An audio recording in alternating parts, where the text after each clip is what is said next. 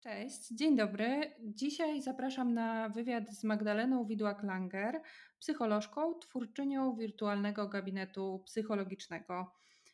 Magda prowadzi też swojego bloga, konto na Instagramie, gdzie popularyzuje treści związane z psychoedukacją. W internecie znajdziecie również publikacje z jej udziałem i jej stronę internetową. Witam Cię, Magdo, bardzo serdecznie. Dzień dobry, dziękuję za zaproszenie. Ja również bardzo Ci dziękuję za przyjęcie tego zaproszenia. E, I gdybyś mogła naszym słuchaczom i słuchaczkom powiedzieć nieco, opowiedzieć nieco bardziej szczegółowo, czym się zajmujesz? E, tak jak powiedziałaś, jestem e, psycholożką, jestem też nauczycielką jogi. I to są takie dwie główne dziedziny, którymi się zajmuję. One wbrew pozorom się ze sobą dosyć mocno łączą, wcale nie są rozdzielne. Jestem też sojuszniczką osób LGBT, więc to są też takie osoby, z którymi pracuję w gabinecie. I można powiedzieć, że to, czym się zajmuję, jest takie bardzo szerokie, bo pracuję zarówno z młodzieżą, jak i z osobami dorosłymi. W przeszłości to też była praca z dziećmi, e, również małymi, kiedy miałam gabinety stacjonarne. Od kiedy pracuję tylko online, z dziećmi już tej pracy nie ma, natomiast pozostała młodzież.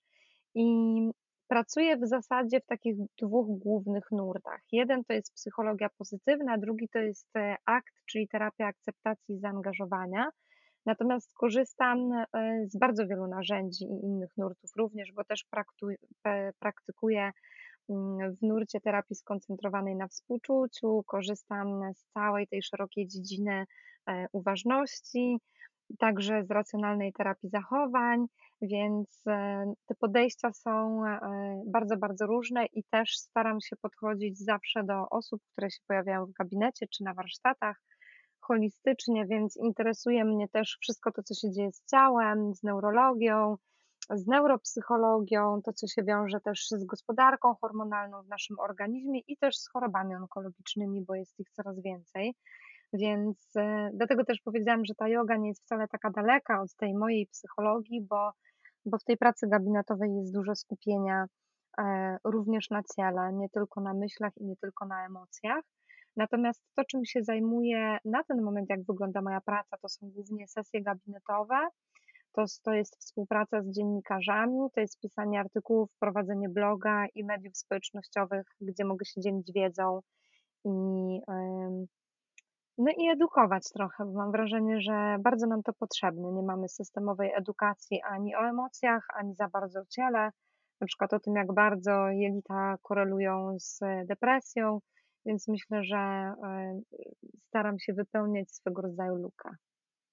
Tak, e, zgadzam się i też bardzo, bardzo chętnie i e, z, z, z, dużym entuzjazmem też przyglądam się Twojej działalności internetowej, chętnie korzystam z tych, e, z tych treści i no i tak jak powiedziałaś, właśnie to są, to są rzeczy, o których nie mówi się w szkołach, które też być może, jeżeli nie jesteśmy osobami, które zajmują się czy wykonują tego typu pracę e, pomocową, czy, czy, czy po prostu interesują się takimi treściami, no nie, nie mają do nich dostępu, a media społecznościowe sprawiają, że e, można do nich dotrzeć łatwiej, szybciej i też podać je w takiej bardzo bardziej przystępnej formie. Mam takie wrażenie, że, że ten odbiór też jest jest wtedy inny, to, to dziennikarstwo psychologiczne, o którym też e, wspominasz, e, e, staje się coraz bardziej popularne. I mnie to bardzo cieszy, że, że właśnie do takich treści możemy mieć coraz mm, lepszy, bardziej swobodny dostęp i też e, te tematy, czy, czy te narzędzia, z którymi pracujesz i o których wspomniałaś, ja bardzo chętnie bym chciała porozmawiać o nich wszystkich, ale dzisiaj chciałam skupić się szczególnie na, na jednym z tematów, a mianowicie na, na pracy z młodzieżą, na Twoich doświadczeniach e, z pracy e, z młodzieżą i, i to ten temat uczynić właśnie takim głównym wątkiem naszej rozmowy. E, I e, do tego, do tego właśnie chciałabym e, teraz przejść, bo mam wrażenie, że, że, że mówi się o tym mało, a jeżeli już, no to bardzo tak ogólnikowo, albo właśnie kierując treści do, do rodziców, albo do, do osób, które właśnie z młodzieżą pracują.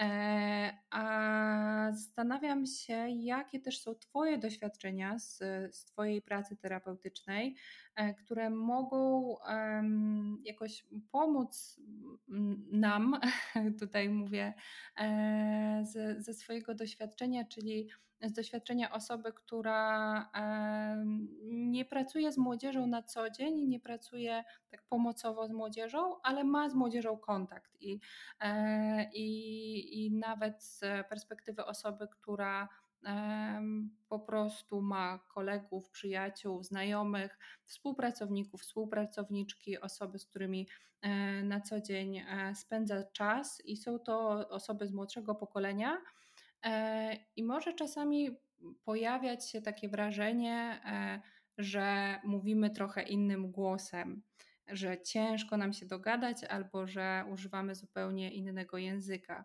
I właśnie o ten język chciałabym Cię na, na, na początku zapytać. E, jak można tutaj taką wspólną narrację na linii młody człowiek, dorosły wypracować?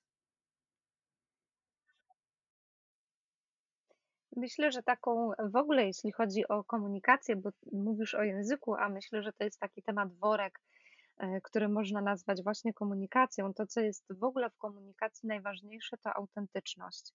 My się bardzo często kryjemy za jakimiś takimi konstruktami słownymi, które mamy takie wrażenie, że coś powiedzą tak wyraźnie, klarownie naszemu odbiorcy, Natomiast, e, no właśnie skrywamy się za tym komunikatem. On nie jest do końca nasz, nie jest do końca autentyczny, więc myślę, że takie bardzo proste mówienie o tym, co ja czuję, co ja myślę, czego potrzebuję, to jest e, taki e, być może klucz do tego, żeby właśnie międzypokoleniowo też móc się zrozumieć, żeby ta różnica wieku, która jest między rodzicami, a, a młodzieżą, czy właśnie kogoś, kto jest od nas kilka, kilkanaście lat młodszy i wypada w tym przedziale wiekowym nastoletnim, żeby nie czuć takiej, e, takiej bariery w tym, że to, to język nam przeszkadza. Więc myślę, że taka prostota w języku, uważność na to, co myślę, co czuję, czego potrzebuję i takie śmiałe mówienie o tym,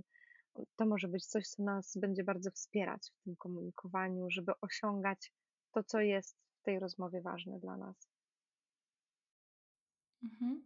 Ja właśnie e, często w takich momentach e, przy, przywołuję, czy, czy pojawia mi się taki obraz, e, e, gdzie e, to też możemy na przykład za, zaobserwować w komunikacji miejskiej, gdzie i też sama byłam ostatnio e, świadkiem takiej sytuacji, kiedy starszy mężczyzna wszedł do, do tramwaju, wsiadł na, na jednym z przystanków.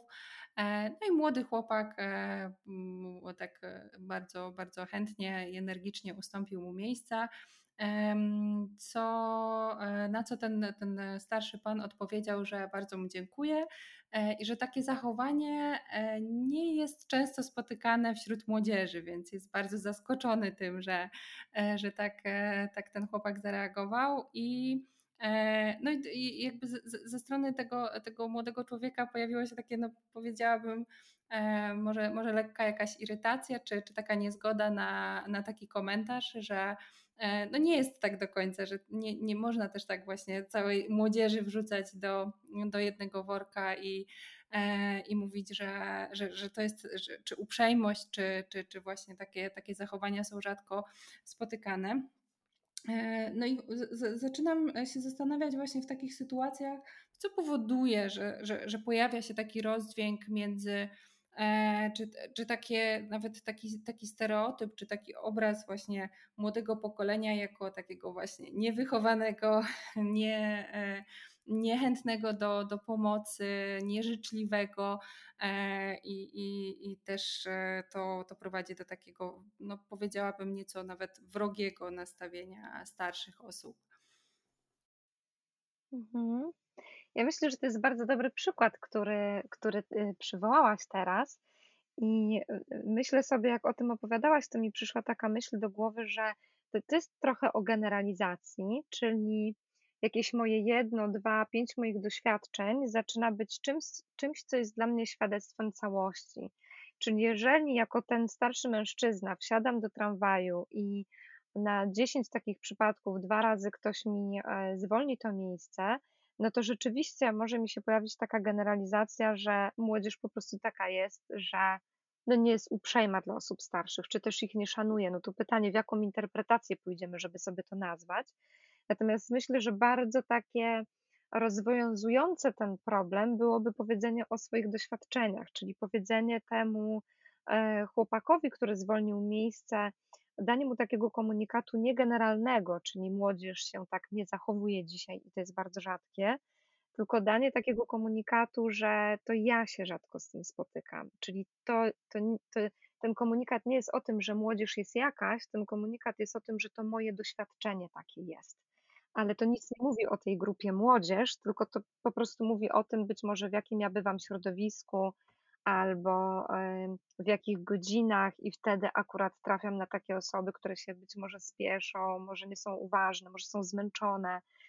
Więc e, myślę, że opieranie się na swoich własnych doświadczeniach, to, to właśnie czego ja doświadczam, co ja czuję, co ja myślę, pozwala nam nie wchodzić w generalizację, dzięki czemu ta druga strona, która słucha takiego komunikatu, e, może właśnie nie doświadczyć takiego wrażenia, że e, ktoś tu mnie chyba atakuje, nawet nie bezpośrednio, ale tą moją grupę, w której ja się znajduję czyli właśnie większość chłopców, albo młodzież, albo nie wiem, uczniów jakiejś szkoły.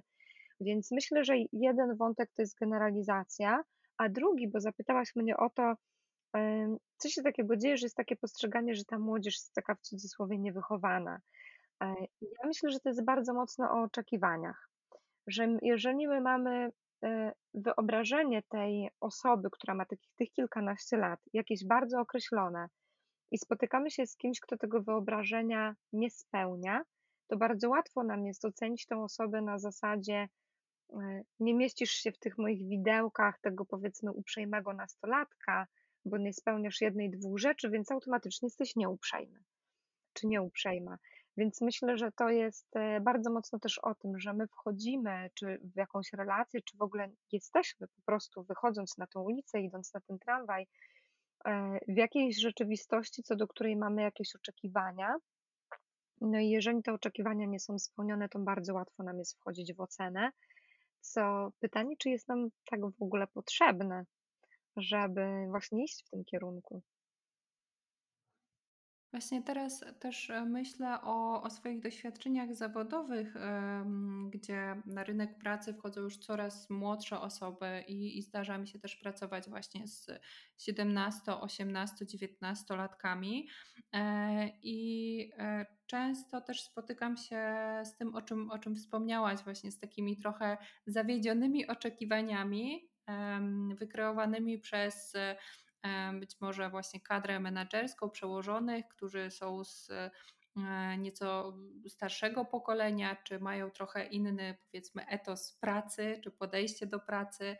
E, I te oczekiwania wobec młodych osób są takie, że no, fajnie by było, gdyby te osoby też miały takie podejście, czy też chciały tak pracować, albo też tak podchodziły do swoich obowiązków, ale tak się nie dzieje, albo nie zawsze się tak dzieje. E, no i pojawia się taki, taki spory rozdźwięk, e, jakieś właśnie zawiedzione oczekiwania, sporo frustracji. E, czy może miałabyś tutaj jakąś radę dla, dla osób, które właśnie tak zawodowo mierzą się z takim wyzwaniem i mają poczucie, że trochę ich oczekiwania wobec współpracowników no, nie są nawet nie, nie, tutaj zastanawiam się nad takim sformułowaniem właśnie, że nie są spełniane, ale to może bardziej chodzi o to, że są tak kreowane w taki sposób, czy, czy te osoby kreują sobie takie oczekiwania właśnie na podstawie swoich, e, swoich doświadczeń. A gdzie tutaj jest taki wspólny punkt, czy, czy wspólna, wspólna mapa, z której można odczytać coś, co będzie podstawą do dalszej jakiejś dobrej, dobrej współpracy. Mhm. To jest e, ogromny temat, e, kwestia budowania zespołów w firmie I myślę, że to jest tak społecznie, psychologicznie troch trochę jakby trudność jest zbliżona do do do takiej sytuacji, w której tworzymy rodzinę. To znaczy, kiedy sobie wybieramy, e, tą osobę partnerską w swoim życiu, no to trochę też jest tak, że mamy inną relację z rodziną tej osoby. E, I nie do końca sobie wybieramy rodzinę tej osoby, choć wybieramy sobie tą osobę, natomiast te relacje z rodziną tej osoby mogą być bardzo różne. I myślę, że w pracy może być bardzo podobnie. Może być tak, że my z naszym bezpośrednim menadżerem, kierownikiem, przełożonym możemy się dogadywać świetnie, natomiast ktoś, kto jest e, ponad tą osobą, może nas postrzegać jako kogoś, kto nie pracuje wystarczająco szybko, jako kogoś, kto niechętnie zostaje na nadgodziny, co jest źle widziane, na przykład według tej osoby, czy, czy właśnie tej kadry jeszcze wyżej. Więc tu jest bardzo dużo wątków takich do uzgodnienia, jakie my mamy wyobrażenia po dwóch stronach. I ja jako pracownik, natomiast też ja jako już osoba pracująca w tej firmie, która będzie miała styczność z tym pracownikiem. I myślę, że takim, e, taką rzeczą, o której warto pamiętać, jest to, że ta praca w jednym miejscu to jest trochę, posługując się tą metaforą sportową, granie do jednej bramki. I jeżeli skupimy się na tym, że my wszyscy mamy jeden cel, natomiast bardzo ważne jest to, żeby tego celu nie stracić z oczu i też ustalać, co my możemy zrobić, żeby poprawić tą drogę e, do realizacji tego celu, co, co można zmieniać, co można robić inaczej, no to wtedy jesteśmy skupieni cały czas na rozwiązaniach.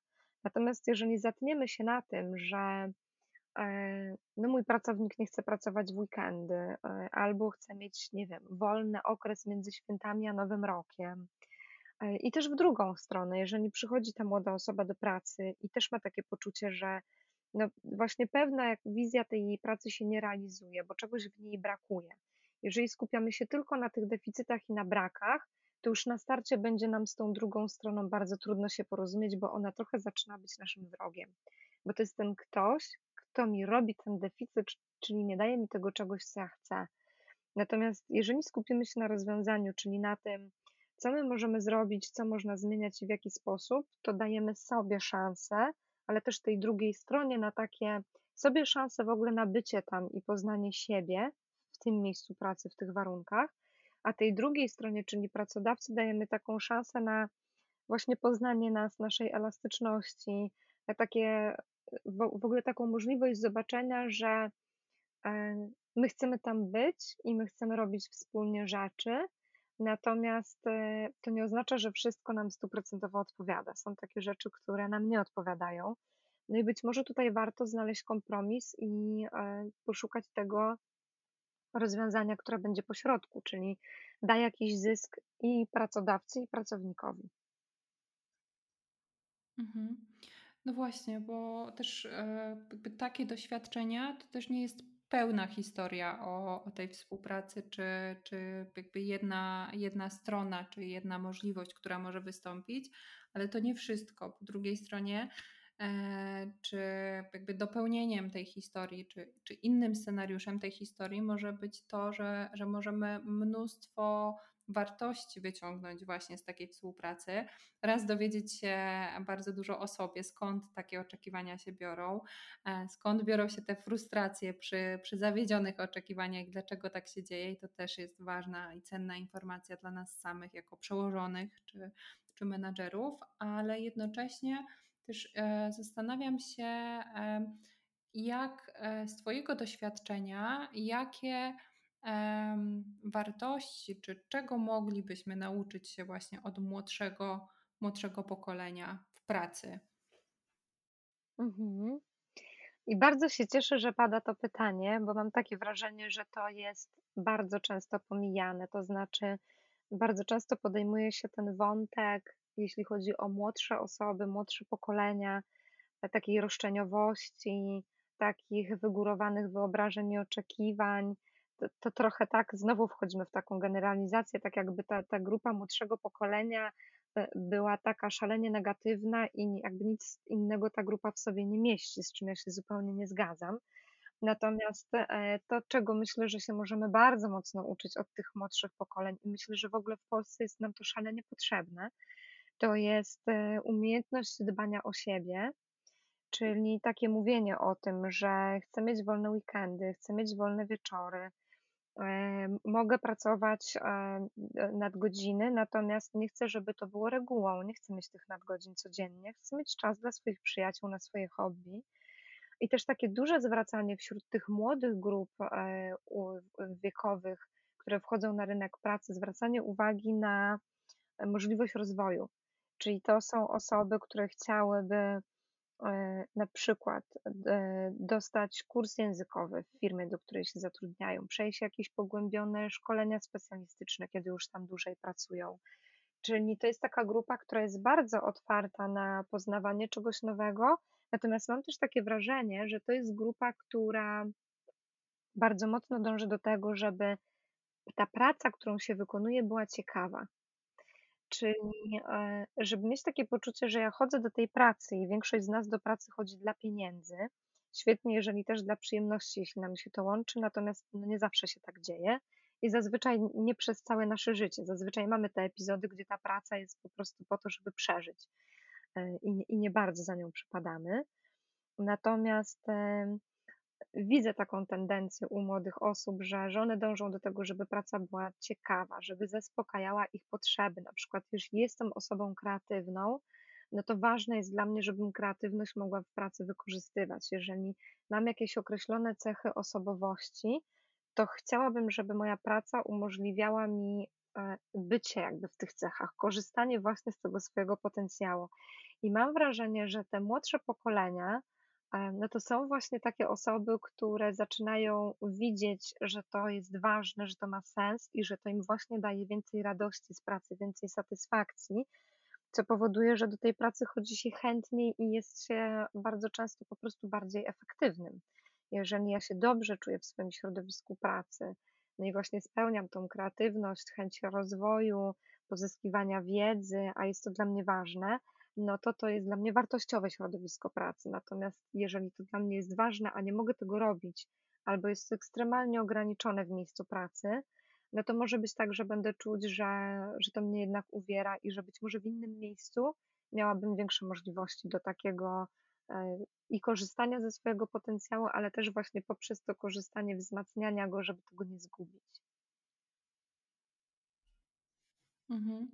Bardzo, bardzo się cieszę, że, że właśnie w ten sposób to opisujesz i teraz e, nie, nie widać tego, ale cały czas tak potakuję i, e, i, i zgadzam się i, i przyklaskuję twoim, twoim słowom, bo, bo widzę to też podobnie i e, jakiś czas temu też spotkałam się z taką ideą mentoringu młodych, czyli takim, z takim mentoringiem odwróconym rozumianym właśnie nie w taki sposób, że, że to, e, że mentor musi być starszą osobą, bardziej doświadczoną kimś, kto przekazuje właśnie wiedzę wynikającą z wieloletniego e, doświadczenia, tylko również młody człowiek może być mentorem i może przekazać e, fantastyczne doświadczenia, fantastyczne wartości, pokazać po prostu inny styl pracy, czy inne podejście do pracy. I ja się bardzo, bardzo cieszę, że już powoli, bardzo powoli, ale, ale skutecznie odchodzimy od takiej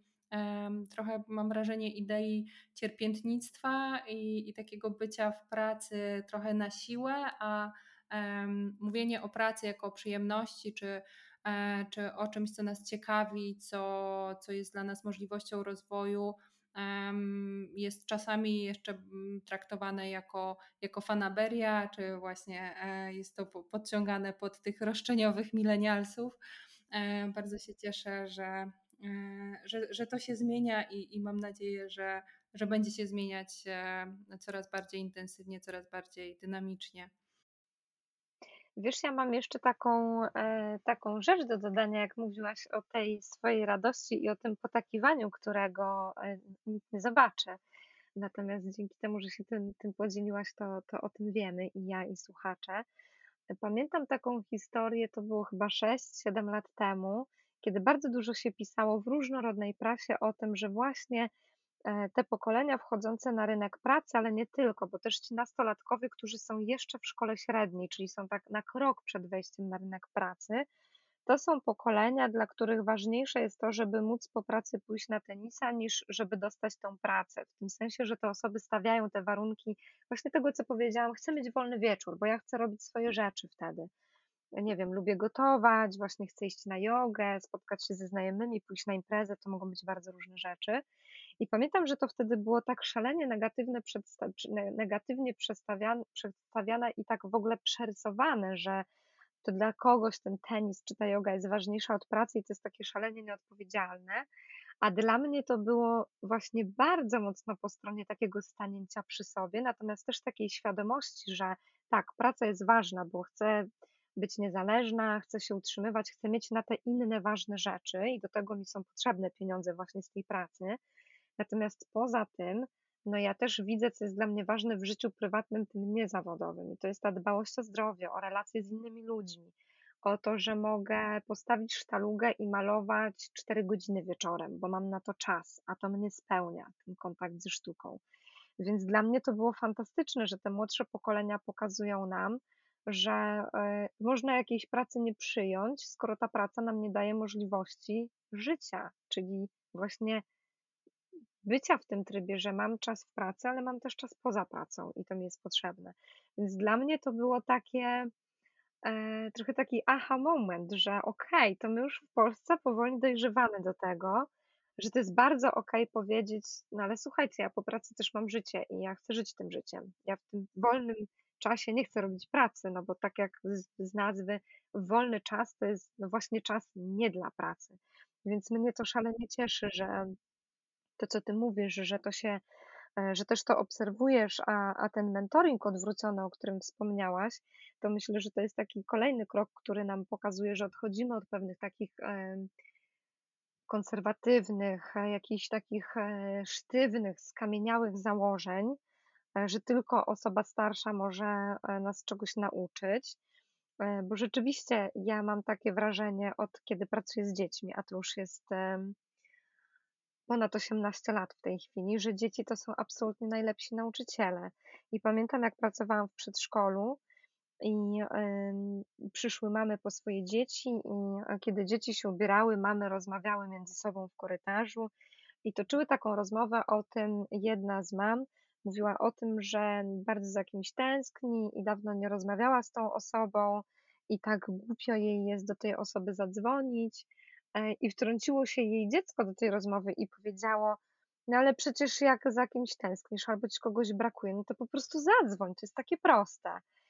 I, I rzeczywiście myślę, że ten mentoring właśnie dlatego, że dzieci widzą bardzo prosto i dzieci nie widzą tych barier, które e, dzieci czy młodzież często nie widzą tych barier, które my dorośli sobie tak lubimy rzucać, jak te przysłowiowe kłody pod nogi. E, no to właśnie to nam bardzo często pokazuje, że rzeczy trudne są trudne, dlatego że wielokrotnie sami sobie je komplikujemy. I to takie dziecko z boku, które może powiedzieć taką prostą rzecz, jak ci kogoś brakuje, to mu to powiedz. Jak za kimś tęsknisz, to się po prostu odezwij do tej osoby. Nawiąż ten kontakt. To jest coś takiego, co my wszyscy wiemy. Natomiast e, często przykrywamy to właśnie tymi kłodami i robimy sobie taką górę później, która nas przerasta i, i, i teraz tak jak tej mamie, e, głupio jej było zadzwonić, a za pół roku będzie jej jeszcze trudniej to zrobić, więc myślę, że my możemy bardzo dużo czerpać i od dzieci, i od młodzieży. I w ogóle w nauce jest też taka, bardzo dużo się mówi o tym, jeśli chodzi o pewne rozwiązania e, naukowe, ale też takie, jeżeli chodzi o wynajdowanie różnych wynalazków, że bardzo często wynalazcy to są te osoby, które coś wynalazły właśnie dlatego, że nie wiedziały, że czegoś nie da się zrobić. Czyli one nie miały z góry postawionej tej bariery, że ok, tego się nie da, to ja tędy nie idę, tylko właśnie nie wiedząc, że to jest niemożliwe do zrobienia, po prostu próbowały to zrobić. I mamy wiele takich przykładów, gdzie właśnie ten sposób działania no, doprowadził do ważnych odkryć albo doprowadził jakieś osoby bardzo określone do, do sukcesu w różnych dziedzinach. Więc myślę, że e, to jest takie bardzo mylne założenie, że im ktoś starszy, bardziej wyedukowany i więcej ma tytułów naukowych, tym więcej nam może dać. E, bo to może być prawda, że może nam dać bardzo dużo, ale to nie jest jedyne rozwiązanie. Czasami takie nawet posłuchanie sobie z boku e, rozmowy dziecięcej, albo właśnie tak jak ja w tym przedszkolu usłyszałam ten e, dialog mam, do których wtrąciło się to dziecko, to już może być takie dla nas bardzo otwierające, więc myślę, że tutaj warto być, mieć taką pokorną postawę wobec młodych osób, i nie zamykać sobie możliwości do czerpania od nich, bo, bo to może być naprawdę coś szalenie wartościowego.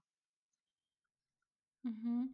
To jest właśnie zupełnie, e, jakby wprowadzenie zupełnie innej perspektywy do, do, do postrzegania, nie wiem, chociażby swojego rozwoju zawodowego, jeżeli tutaj mówimy o, e, o tym mentoringu, właśnie zamiast takiego rozszerzania pola i wchodzenia coraz bardziej w szczegóły, czy, czy właśnie dokładanie jakby sobie kolejnych elementów do, do tego swojego obrazu, czy, czy swojej ścieżki rozwoju, właśnie zrobienie takiego e, kroku wstecz i, i uproszczenie sobie pewnych rzeczy. I zobaczenie, tak też można, przecież ja też tak mogę. I to jest wtedy właśnie ten moment takiego, takiego wow, czy, czy tak jak powiedziałaś, takiego aha, że tak, e, tak też można. I też mm, to, co obserwuję i E, I też mam takie wrażenie, e, i ciekawa jestem też Twoich obserwacji, że, że to młode pokolenie e, może też nas nauczyć tego, że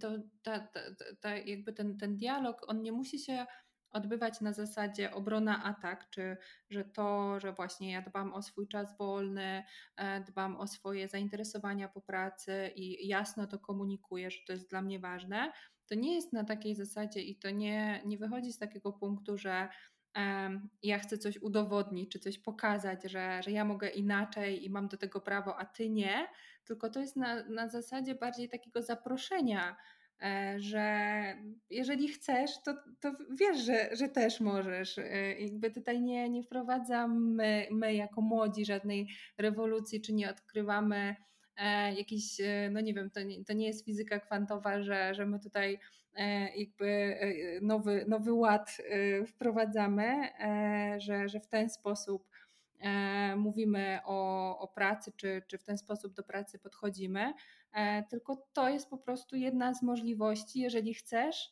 też możesz z tego skorzystać. I, i to też, też mi się bardzo, bardzo podoba i myślę, że tego też możemy się od młodych osób uczyć.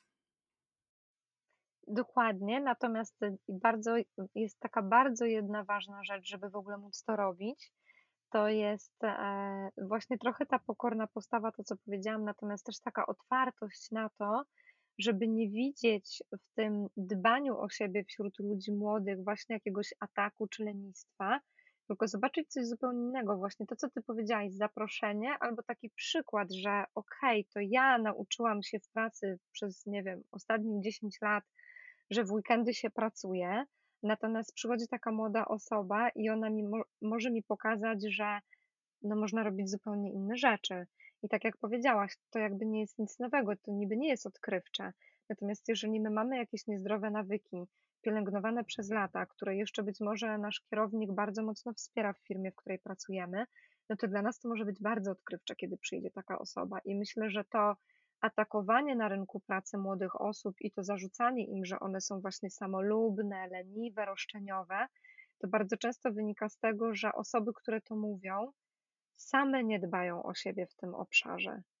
I pojawia mi się tak ogromny dysonans, że jak ja, pracując 10 lat w tej firmie, pracuję w weekendy, nie wiem, odpowiadam na jakieś maile w święta, a przychodzi taka młoda osoba po szkole, po studiach, bez zawodowego doświadczenia i ona mówi na starcie, że nie będzie tego robić, to może mi się pojawić takie poczucie moje niesprawiedliwości, natomiast e, ono nie wynika z tego, że ta osoba mówi e, to, co jest dla niej ważne, tylko to wynika z tego, że ja zderzam te słowa z moim doświadczeniem życiowym, no, które miałam takie, a nie inne, że była ta praca w weekendy i w święta.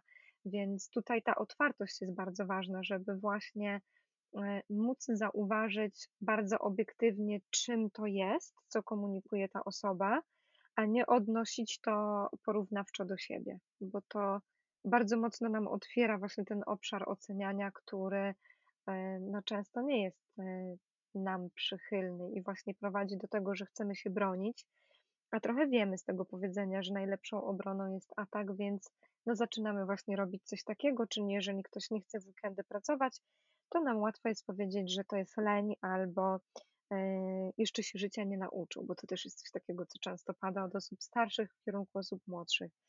Więc myślę, że pokora, otwartość i takie widzenie partnera po drugiej stronie to jest bardzo ważne, żeby móc w ogóle czerpać od tych e, nowych osób, które się pojawiają.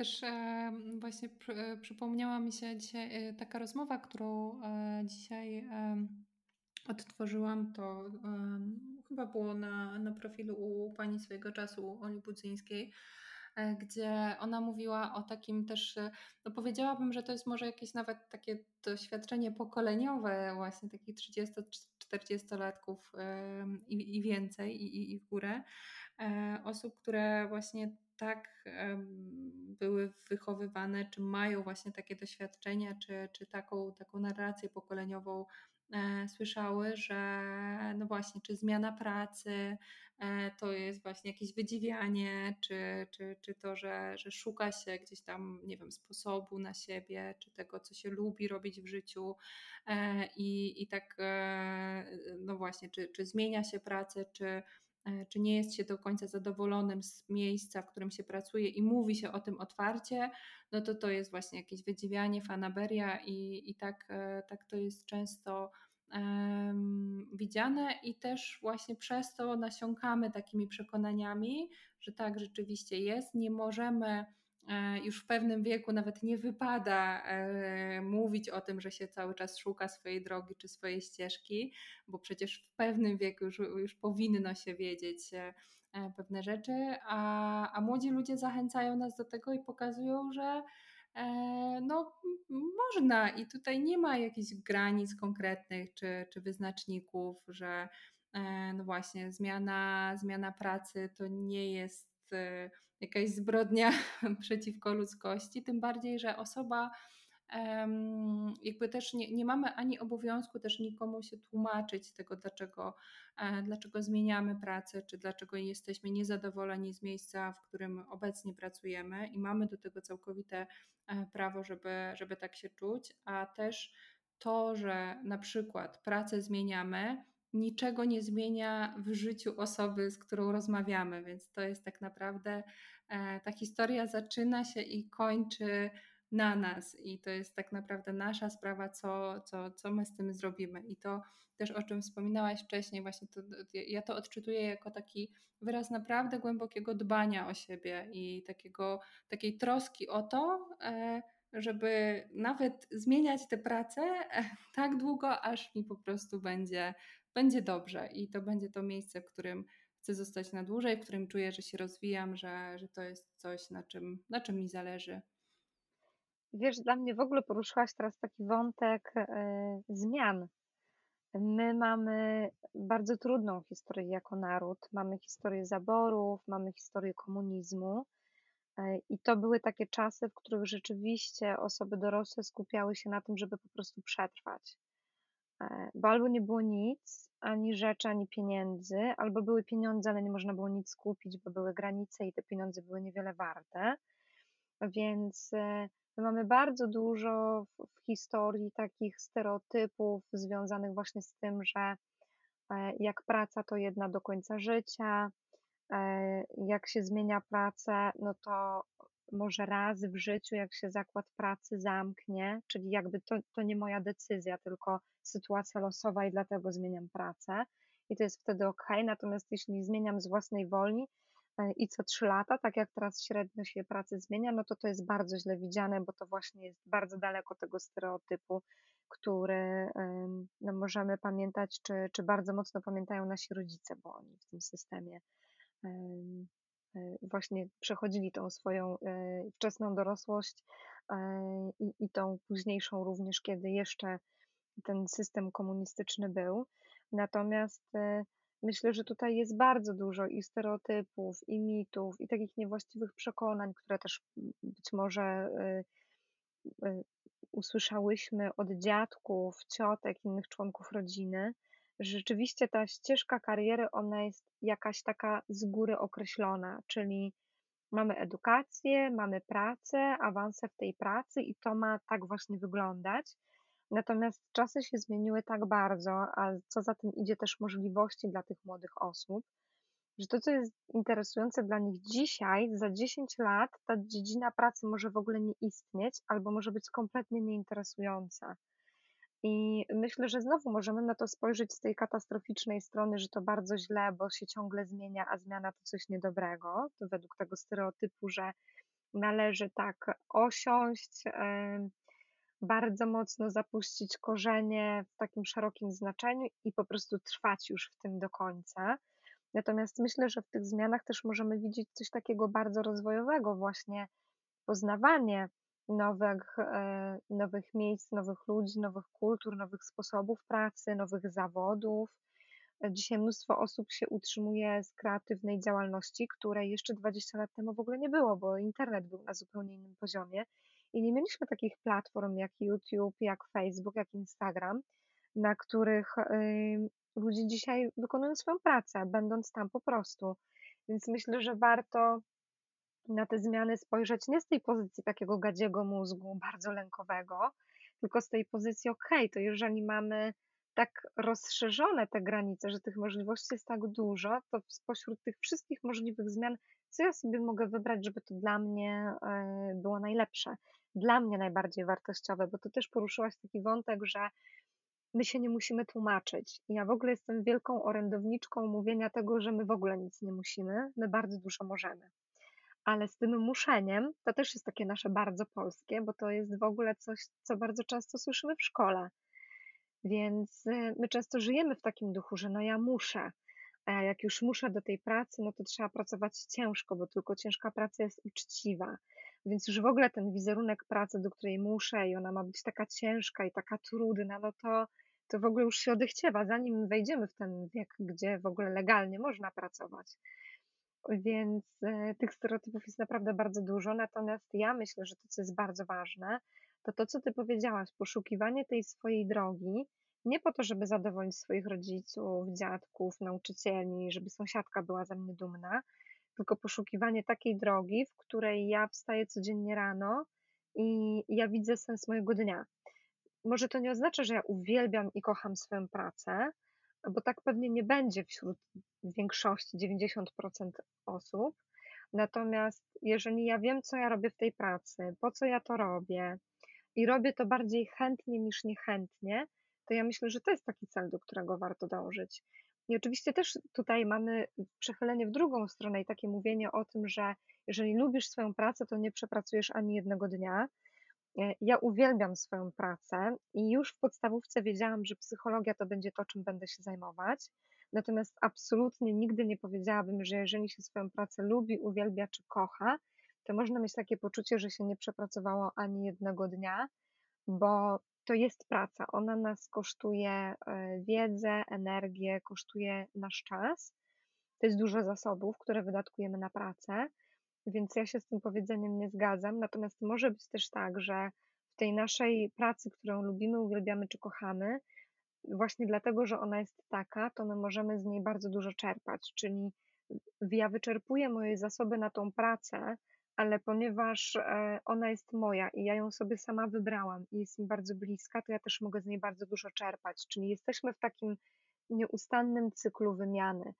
I myślę, że to jest bardzo ważne, bo jeżeli ma się pracę, której się nie lubi, w której jest niezdrowa atmosfera albo jest mobbing, no to, to my nic z tej pracy nie będziemy czerpać. Ona nas będzie, będzie wyczerpywać nasze zasoby, żeby być w tej pracy, ale też właśnie z racji tego, że robimy coś, czego bardzo nie lubimy, albo robimy to w niezdrowej atmosferze, to będzie nas wyczerpywać jeszcze bardziej. I jeżeli jeszcze dodatkowo taka już w ogóle ekstremalna wizja, nie, będziemy mieć te, tego wolnego czasu dla siebie, no to my już jesteśmy wtedy w takiej sytuacji, gdzie my kompletnie nie mamy skąd czerpać. I to też jest taka ścieżka zawodowa, którą ja przeszłam. Bardzo dobrze znam to miejsce. E, I e, bardzo byłam zła, będąc w tym miejscu wtedy, że to są właśnie takie moje doświadczenia. Natomiast dzisiaj jestem bardzo wdzięczna za to, że mam takie doświadczenie, bo wiem, że to jest takie miejsce, do którego już nigdy nie wrócę. E, I to jest taki sposób, tryb pracy, taki sposób traktowania ludzi, na który ja się już nigdy nie zgodzę. I to, co powiedziałaś o tej takiej fanaberii, że ktoś tak ciągle szuka i mu wiecznie nie pasuje, że to tak może być oceniane. Mi to bardzo, od razu jak o tym powiedziałaś, mi się zaświeciła taka myśl w głowie, która się bardzo często pojawia w gabinecie, głównie wśród dorosłych kobiet. E, I to jest takie, kiedy, kiedy rozmawiamy o relacjach i w tych relacjach dzieje się coś nie tak, to te kobiety bardzo często opowiadają, że ich rodzice albo siostry, albo przyjaciółki mówią coś takiego. No ale co ci odpowiada w tej relacji? Przecież on, bo to akurat dotyczyło tylko, o tym mówiły tylko kobiety o orientacji heteroseksualnej, więc słyszały takie komunikaty, że on, ten twój partner, mąż narzeczony, przecież on nie pije, dobrze zarabia, nie jest agresywny, to czego ty chcesz jeszcze? Przecież wszystko masz. I dokładnie, jeżeli to rzeczywiście jest jeszcze taka e, sytuacja, gdzie ta para jest dobrze sytuowana, czyli ma ten dom, jeżdżą na wakacje, no to już w ogóle słyszą takie komunikaty, że e, tobie to po prostu nic nie dogodzi. A ja myślę, że to jest o tym, że my bardzo łatwo widzimy to, co widać. Właśnie ten samochód, zegarek, tego przystojnego mężczyznę, który się potrafi zachować. Natomiast my kompletnie nie widzimy tego, co jest miękkie i co często jest nie do zauważenia, czyli na przykład tego, jak ja się czuję, kiedy ja spędzam z tą osobą pół soboty. Czy to jest taki czas, w którym możemy siedzieć obok siebie i każdy z nas może czytać książkę i my się w tym czujemy świetnie? Czy to jest taki czas, że jestem trochę jak tykająca bomba, bo nie wiem, e, czy mnie ten mój mąż zaatakuje za dwie minuty, za pięć czy za trzynaście i pół? Więc e, myślę, że to jest bardzo ważne, żeby szukać tej swojej drogi w kontekście tego, czego ja potrzebuję, co jest dla mnie ważne, jakie są moje wartości. To się w toku życia zmienia. To nie jest tak, że dzisiaj sobie wypiszemy swoje wartości i potrzeby i one przez 30 lat będą takie same, a u młodych osób one się w ogóle zmieniają znacznie częściej, no bo młode osoby e, od tego nastoletniego okresu życia do, do w zasadzie niektóre grupy mówią, e, badaczy, które się zajmują rozwojem mózgu, że do 25 roku życia nam się rozwija mózg, inne mówią, że do 28, żeby ten rozwój mózgu był taki w pełni, żeby wszystkie struktury już rzeczywiście były ugruntowane. Więc w zasadzie można powiedzieć, że od nastoletniości do trzydziestki my jesteśmy ciągle w fazie takiego bardzo intensywnego rozwoju. Więc możemy mieć zupełnie inne wartości mając lat 18, inne mając lat 20 ale one się też mogą zmieniać w ciągu 6 miesięcy, czyli moje wartości, kiedy jestem w ciąży, mogą być inne niż wtedy, kiedy ja już urodzę dziecko. Więc w zależności od naszego wieku, ale też punktu życia, w jakim my jesteśmy, no to częstotliwość tych wartości i potrzeb, które się mogą zmieniać, może być bardzo różna. I myślę, że to jest coś, o czym te osoby, które tak łatwo oceniają e, innych, którzy właśnie poszukują siebie, zmieniają wchodzą właśnie w taką pułapkę, dlatego że albo nie są tego świadome, albo trochę zapomniały o tym, że no, życie się toczy, to nie jest konstans. To jest taka sytuacja, w której nam się wiele zmienia, często niezależnie od nas, i myślę, że cały zeszły rok, no i dotychczas e, aktualny też, no najbardziej nam pokazał, że wystarczy taki COVID, który zatrzęsie całym światem.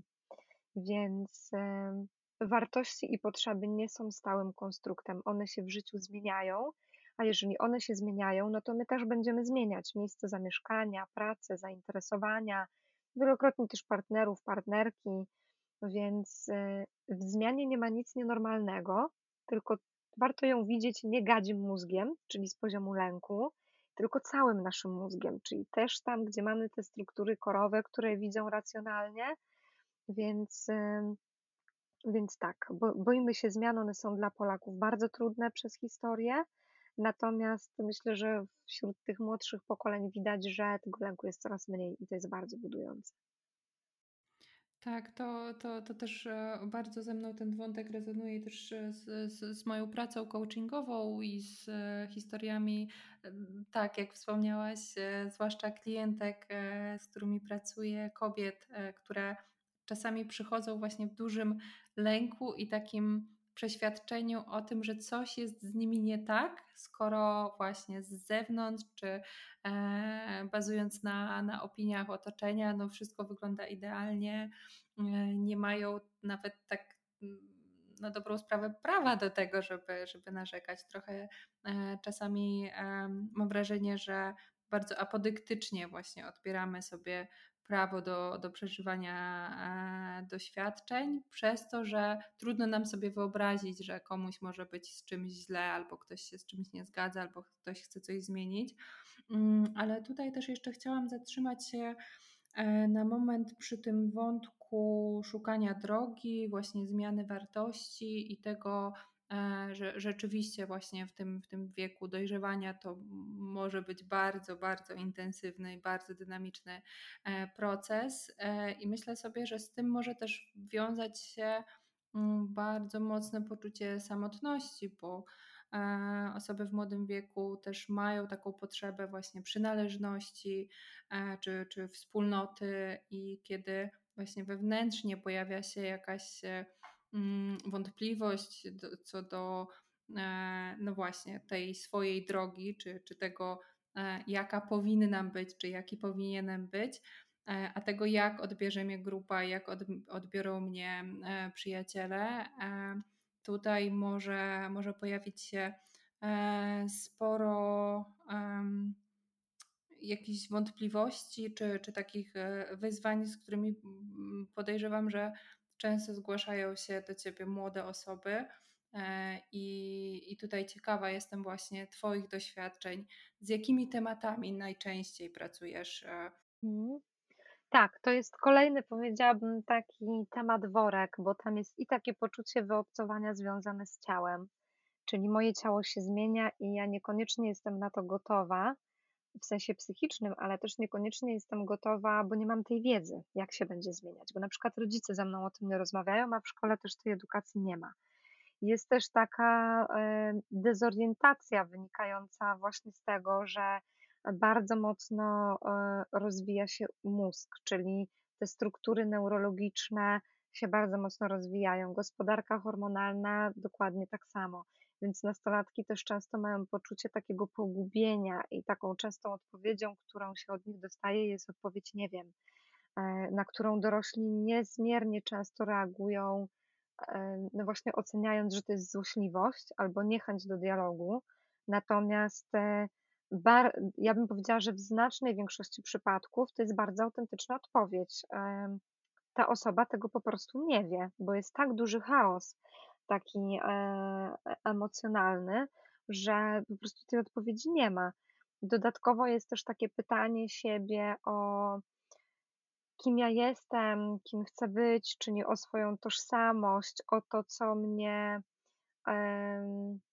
co mnie definiuje, czyli jakie działania, zachowania, jaki wygląd mówi o tym, że jestem dobrym albo złym człowiekiem, albo że wyglądam właściwie albo niewłaściwie bardzo duży wątek to jest też takie poczucie niezrozumienia, czyli y, to zdanie, że nikt mnie nie rozumie, nikt e, nie stara się mnie zrozumieć. To jest też coś, co niezmiernie często pada od nastolatków, że nikt w ich otoczeniu, głównie z osób dorosłych, y, nie tylko ich nie rozumie, ale też w ogóle nie podejmuje wysiłku, żeby zrozumieć.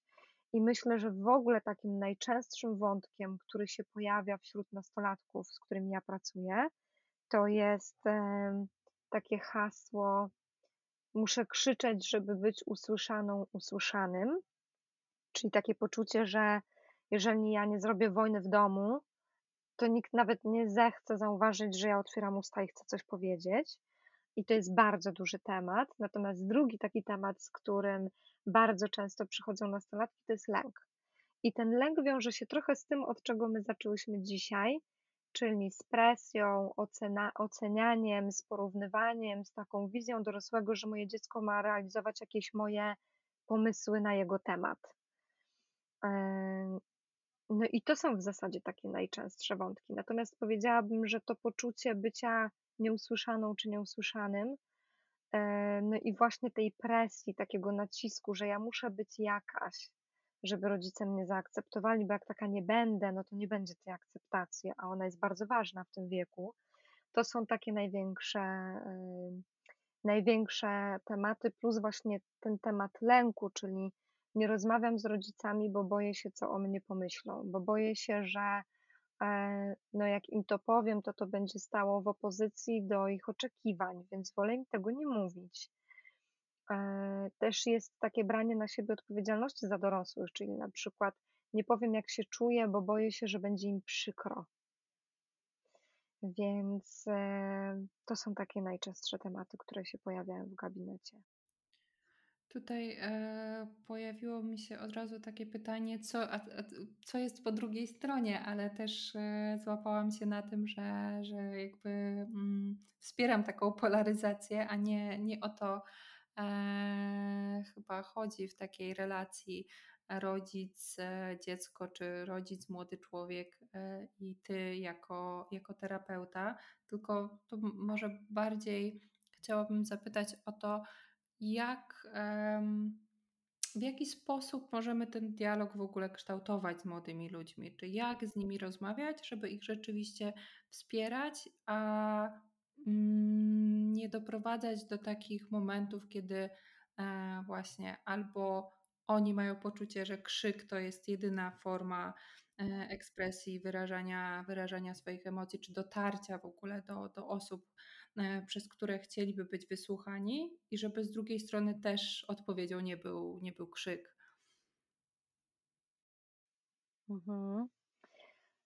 Ja bym powiedziała o dwóch, jeżeli tak pytasz, to bym powiedziała o dwóch najważniejszych rzeczach. Nauczyć się uważnie słuchać a uważnie słuchać to znaczy być bardzo autentycznie zaciekawioną, zaciekawionym tego, co to dziecko, ten nastolatek, ta nastolatka chce nam powiedzieć. I to jest bardzo ważne. Myślę, że mamy z tym bardzo dużą trudność, nie tylko w odniesieniu do, do nastolatków, ale nawet dorosły z dorosłym, kiedy rozmawia. E, my nie jesteśmy nauczeni uważnego słuchania. Więc e, myślę, że to uważne słuchanie bym postawiła na pierwszym miejscu. Natomiast druga taka e, bardzo ważna rzecz to jest nieocenianie i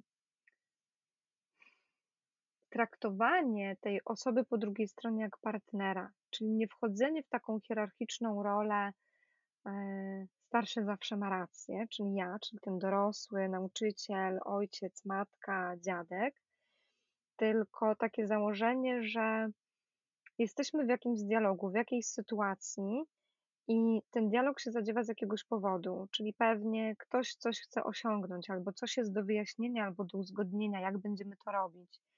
I warto w ogóle powychodzić z takich ról, kto jest młodszy, kto jest starszy, i wejść w taką rolę, mamy jakiś wspólny temat, i jak my możemy ten temat najlepiej rozwiązać. E, bo to wchodzenie w rolę, ono niekoniecznie będzie miało znaczenie. Oczywiście to nie jest tak, że w każdym temacie, że możemy tak zgeneralizować, że to zawsze, e, bo czasami nie. Natomiast z założenia traktowanie tego nastolatka jako partnera do rozmowy, partnera do ustaleń, a nie kogoś, kto, kogo, kto to właśnie nas ma słuchać, a my będziemy gadać, no to myślę, że to jest taka druga najważniejsza rzecz.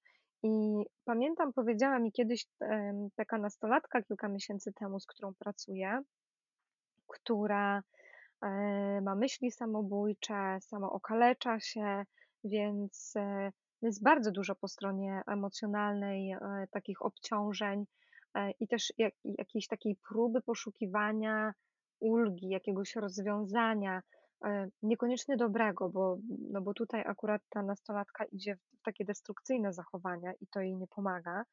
Natomiast ona powiedziała coś takiego, bo właśnie rozmawiałyśmy o tym, jak wygląda rozmowa z rodzicami, dlaczego rodzice nie wiedzą o pewnych rzeczach, e, a wiedzą na przykład jej znajomi albo ja wiem. I ona powiedziała coś takiego, że e, bo z panią to jest tak, że pani słucha.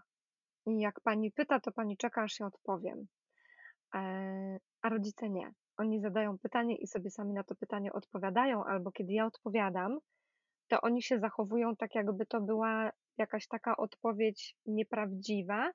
Przedstawiają mi swoją odpowiedź i ją próbują przedstawić jako to właśnie tą prawdziwą, którą przed nimi ukrywam. Dlatego z nimi nie rozmawiam. Więc myślę, że y, to, co nastolatki mówią w tym moim doświadczeniu, ale nie tylko, bo też doktor, e, wypadło mi teraz imię z głowy, doktor Sherry, Sherry Torrell z Kanady. Ona też mówi o tym, ona pracuje z nastolatkami, które mają zaburzenia odżywiania, które się samookaleczają, czyli też takie stosują bardzo destrukcyjne działania, żeby sobie próbować jakoś pomóc.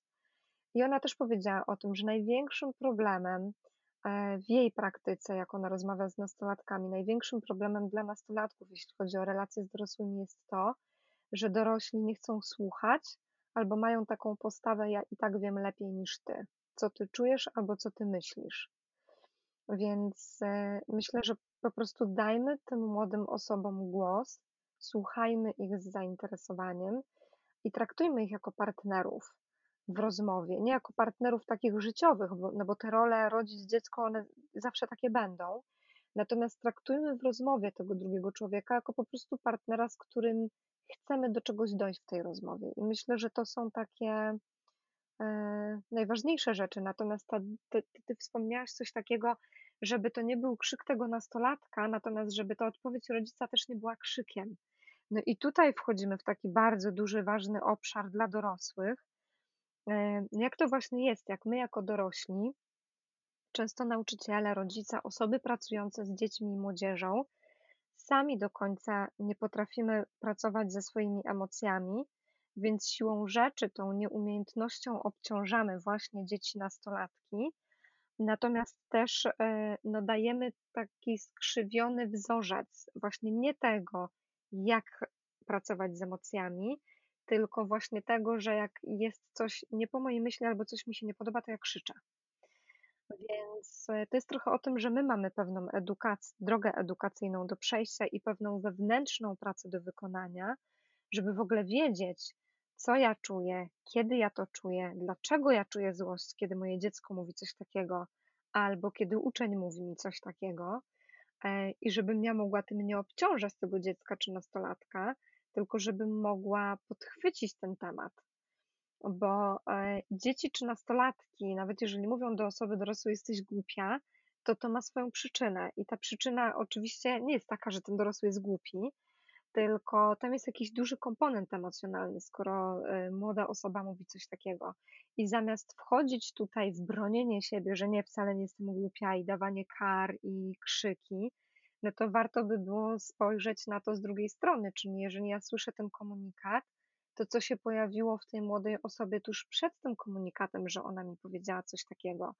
Bo to, że osoby młode, dzieci i nastolatki nie będą kontrolować tych impulsów i nie mają tej edukacji i nie mają tej wewnętrznej pracy, to jest oczywiste, bo one są jeszcze za młode, no i mózgi tych osób się wciąż rozwijają, czyli wciąż są w tych skokach rozwojowych bardzo wysokich. Więc jeżeli gospodarka hormonalna się bardzo mocno rozbudziła, i się jeszcze nie ustabilizowała, no to nie oczekujmy, że ta osoba, e, mając tych 13, 15, 17 lat, będzie się zachowywać lepiej niż my, 40-latki, e, no bo to jest jakieś założenie iluzoryczne zupełnie. Więc e, myślę, że to jest taki też duży obszar, że to my dorośli potrzebujemy się bardzo dużo o sobie dowiedzieć w kontekście wewnętrznego świata, swoich myśli, emocji, przekonań. Dlaczego ja się wkurzam, kiedy słyszę coś o sobie, no i to będzie też taka najlepsza inwestycja w dzieci i w młodzież, y, i, i tą własną, czyli nasze rodziny, ale też tą młodzież, te dzieci, z którymi pracujemy zawodowo, po prostu jako nauczyciele, terapeuci, y, różni inni specjaliści, y, żeby poprzez swój sposób bycia z tymi osobami pokazywać im, że nawet jeżeli ja się wkurzę albo mnie zasmucę się, bo coś o sobie usłyszałam przykrego, no to to nie znaczy, że my się mamy pokłócić albo pobić, tak jakby to w grupie rówieśniczej mogło się skończyć, tylko my możemy powiedzieć o tym, że hej, kiedy tak mówisz do mnie, to ja się z tym czuję nie do końca okej. Okay. To jest przykre dla mnie, jak słyszę coś takiego, czemu tak mówisz o mnie. E, więc myślę, że to jest efekt, e, my bardzo często widzimy w języku tych dzieci czy osób młodych, ale tak naprawdę bardzo często przyczyna leży po tej, po stronie tych dorosłych osób, więc pamiętajmy o tym, że my w relacjach z osobami młodymi, no jesteśmy trochę jak taki system naczyń połączonych, czyli jeżeli my wyrzucamy dużo tych obciążeń, agresję, obwinianie, ocenianie, to dlaczego my zakładamy, że ta osoba, która, w którą my rzucamy tym, przyjdzie do nas jak z sercem na dłoni? To jest ja bym powiedziała, że nie tylko nielogiczne, ale to jest w ogóle wbrew instynktowi samozachowawczemu takie założenie. Więc to jest bardzo ważne, żeby się pochylić nad sobą. To jest ta pokorna postawa właśnie. Bardzo dużo o niej mówił Marshall Rosenberg, amerykański psycholog, z tego co pamiętam, chyba żydowskiego pochodzenia, który doświadczył rasizmu i nie tylko od bardzo wczesnych lat swojego życia. On mieszkał w takiej dzielnicy, w której w każdym tygodniu ktoś umierał na skutek e, jakiegoś napadu z bronią, bijatyk. I, i, i to, to, to jego dzieciństwo i w ogóle ten okres takiej wczesnej młodości, właśnie nastoletnim, był bardzo trudny. No i na skutek tych doświadczeń on się zaczął zastanawiać, jak to jest, że czyjeś imię, które sugeruje pochodzenie, albo czyjeś wyznanie, albo kolor skóry, jest wystarczające do tego, żeby kogoś wyzwać, pobić albo zabić wręcz, pomimo że nic więcej nie wiemy o tej osobie. Bardzo go to interesowało, dlatego poszedł na studia psychologiczne i pozostał z tą dziedziną do końca swojego życia.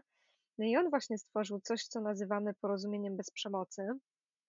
I on pisze o tym e, w swoich książkach, mówił też o tym na swoich warsztatach, że to porozumienie bez przemocy, które my tak często nazywamy formą komunikacji, to nie jest jedynie forma komunikacji, tylko postawa życiowa. I ja pamiętam, jak czytałam te jego książki kilkanaście lat temu, to trochę miałam takie poczucie, że no hej, bez przesady.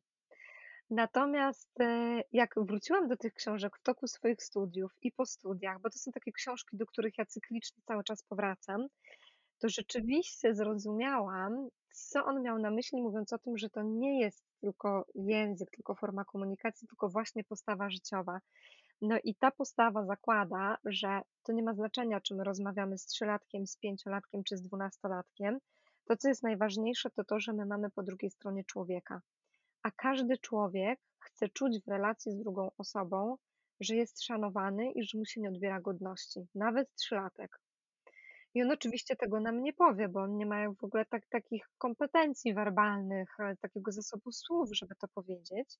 Natomiast czuje to na poziomie emocjonalnym, że no jest bardzo wysoka hierarchia, że go się traktuje z góry. Ale to rodzi dużo lęku, dlatego reaguje pluciem, krzykiem, no takimi formami pokazywania swoich emocji, jakie zna. E, bo na, to, to, tego go nauczono i na tyle się rozwinął jego mózg, więc takie są jego reakcje. Więc y, no, Rosenberg mówił bardzo dużo o tym, że w komunikacji to, co jest najważniejsze, to nie odebrać komuś godności i traktować go z szacunkiem. I jeżeli ta komunikacja jest właśnie taka, czyli to jest to, o czym mówiłam wcześniej, mam partnera po drugiej stronie, nawet jeśli on ma 5 lat, no to y, my się będziemy zupełnie inaczej dogadywać, y, ale też będziemy kreować dla siebie i dla tej drugiej osoby, z którą rozmawiamy, zupełnie inne doświadczenia. I w porozumieniu bez przemocy są takie cztery bardzo proste kroki do przejścia, które znowu wracamy do tego, o czym mówiłam wcześniej. Bardzo mocno skupiają się na moich doświadczeniach, moich wrażeniach, moich odczuciach, moich potrzebach i na mojej prośbie. Czyli zamiast powiedzieć, że ta młodzież dzisiaj to jest straszna, roszczeniowi, leniwi i w ogóle, no to można powiedzieć, że no, jak obserwuję młode osoby, te, które ja znam, no to mam takie wrażenie, że mają zupełnie inny punkt widzenia niż na przykład ja, jak byłam w ich wieku. I mam wrażenie, że dla nich ważniejszy jest czas wolny po pracy e, niż ta praca. Natomiast to jest mówienie o tym, że ja mam takie wrażenia, ja mam takie obserwacje, a nie mówienie o tym, tak jakby to była prawda objawiona, że tak jest. To, to się wydaje, że to jest tak subtelna różnica, ale ona jest naprawdę ogromna i bardzo fajnie widać to w relacjach, jak pracuję z parami, to to, jak my interpretujemy to, co ktoś mówi, ale też jak bardzo się bronimy, kiedy ktoś nas zarzuca swoją oceną, e, to jest bardzo widoczne. Dlatego warto też stosować ten język porozumienia bez przemocy. I to jest bardzo ciekawe, jak ja pracuję z nastolatkami i, i edukuję właśnie o tym języku, i rozmawiamy, i robimy sobie ćwiczenia, to jest jedna z grup, która z największą otwartością wchodzi w te próby. I kiedy pracowałam w Centrum Rozwoju Dzieci i Młodzieży Klub w Poznaniu, to jest taka instytucja, do której trafiają e, dzieci w bardzo różnym wieku, bo grupy są podzielone na, na dzieci z, e, z klas 1-3, ze szkoły podstawowej i wyżej, i ze szkoły średniej, więc właśnie też mamy grupy młodzieżowe. I tam trafiają dzieci bardzo różne, z takich domów, gdzie jest e, choroba alkoholowa, narkomania, gdzie nie ma prądu, ale też z takich rodzin, tych takich e, tak zwanych dobrych rodzin, czyli gdzie dziecko ma firmowe ubrania, ma najnowszego iPhone'a, ale jest kompletnie niezaopiekowane emocjonalnie. I kiedy w grupach młodzieżowych e, wprowadzałam właśnie to porozumienie bez przemocy, w ogóle nie w taki sposób, że tłumaczyłam, czym to jest i że będziemy teraz tak rozmawiać, tylko po prostu mówiłam w taki sposób e, do tych nastolatków, to to było zaskakujące, że w ciągu kilku spotkań e, takiej grupowej, terapeutycznej, socjoterapeutycznej pracy, nastolatki się tego uczyły i nie tylko komunikowały się tak ze mną, ale też między sobą. I oczywiście to nie wyglądało w taki sposób, że wszyscy już było tak pięknie i cudownie, bo oczywiście to też tak było wybiórczo, że do tych osób, które lubię, to z nimi tak rozmawiam, a których nie lubię, to tak trochę mi to zajmie więcej czasu. Natomiast ten czas nie ma znaczenia w tym sensie, że widać, że nastolatki korzystają, uczą się, sprawdzają, eksperymentują, jak to działa, czy to ma sens. Więc tu jest bardzo dużo z obszaru działania. I, I to jest też coś takiego, o czym mówiłyśmy wcześniej. Co my sobie możemy brać od młodych ludzi? No właśnie to, żeby nie myśleć 5 lat, tylko zrobić eksperyment, pójść, zrobić, sprawdzić i stwierdzić, ok, może to nie było dla mnie, znajdę sobie coś innego w takim razie. Więc y, myślę, że to porozumienie bez przemocy też jest taką bardzo dużą wskazówką, niezależnie od tego, czy nas będą słuchać nastolatki, terapeuci, rodzice, ciocie, dziadkowie, ktokolwiek inny, żeby rzeczywiście kupić sobie tą podstawową książkę Marszala Rosenberga o porozumieniu bez przemocy, którą ja Ci prześlę, być może warto by było ją podlinkować, żeby było wiadomo, która to jest. I, e, I tam jest naprawdę w bardzo prosty sposób wytłumaczone to wszystko, co on chciał przekazać. Tam jest też dużo anegdot z jego życia, więc nie ma się poczucia, że się czyta jakiś bardzo ciężki podręcznik o czymś nowym, czego nikt nas nigdy nie uczył do tej pory. E, I, I też ta książka pokazuje bardzo dobrze, że e, on pis, pisząc tą książkę już miał wieloletnie doświadczenie jakby w, w, uczeniu też innych porozumienia bez przemocy, a też sam popełniał na przykład na gruncie swojej rodziny błędy, bo był zmęczony, bo był przebodźcowany nadmiarem obowiązków. E, I pomimo tego, że był świetnym terapeutą i stworzył ten język i uczył go na całym świecie, i uczył go i grup biznesowych, i uczył tego języka w więzieniach, i uczył go też, jak były konflikty zbrojne, więc był też negocjatorem. Negocjował też z osobami, które chciały popełnić próby samobójcze. E, I uczył tego na uniwersytetach wykładowców, więc no naprawdę przestrzał wszystkich grup wiekowych i, i tak bardzo, bardzo różnorodne te grupy w kontekście tego właśnie z jakiego powodu on się tam pojawiał i, y, i to działało i to, to, to się sprawdzało. Więc, więc myślę, że to jest coś takiego, do czego, y, z czym się warto zapoznać, jeśli ktoś jeszcze tego języka nie zna, a jeśli zna, to warto do tego wrócić, bo problem polega na tym, że my nie mamy edukacji w tym obszarze, więc y, jeżeli przeczytamy książkę i jesteśmy świeżo po lekturze, to jeszcze relatywnie dużo pamiętamy. Natomiast ponieważ najczęściej dookoła nas niewiele osób się tak komunikuje, to nam łatwo wrócić na te stare tory komunikacji, takie związane z oceną, z atakiem, z porównaniami. E, zresztą ta kwestia porównań u nastolatków, ona jest zupełnie naturalna. Nastolatki potrzebują się porównywać, no bo potrzebują sobie odpowiedzieć na to pytanie, kim ja jestem i co mnie definiuje. Więc porównują wygląd, styl ubioru, makijaż, jakby różne obszary ze swojego życia z grupami swoimi rówieśniczymi i nie tylko, żeby mieć taki punkt odniesienia, gdzie ja jestem, kim ja jestem jaka ja jestem. Więc to jest naturalne, choć czasami to rodzi bardzo dużo tych trudnych emocji. Natomiast to, to, to wracanie do tego porozumienia bez przemocy, do tej książki raz na jakiś czas. Ja nawet często tak robię, że ją otwieram tak po prostu wyrywkowo i czytam jedną stronę, dwa, trzy akapity po prostu, żeby sobie właśnie to odświeżyć, żeby być wciąż na fali właśnie tej wiedzy, to myślę, że, że może być coś, co będzie szalenie pomocne do takiej, do takiego zobaczenia, że można nie tylko komunikować się inaczej, natomiast w ogóle być inaczej z drugim człowiekiem i być z nim nie w takiej walce, w atakowaniu, w takim tym polskim takim chronieniu siebie z tą szabelką, tylko można być w takiej otwartości, bo no bo można właśnie bardzo wprost komunikować, czego ja potrzebuję, co mi się wydaje, natomiast też sprawdzać to. Czyli czyli tak jak w tym języku mówimy, kiedy na przykład widzę tego pięciolatka, który jest cały czerwony i zaciska pięści, to mu nie mówię: „Wiem, że jesteś zła”, tylko mówię: „Wiesz, jak widzę, jaką masz twarz czerwoną i jak bardzo zaciskasz dłonie, to mam takie wrażenie, że złościsz się bardzo na coś. Czy czy czy to jest prawda, że tak jest?”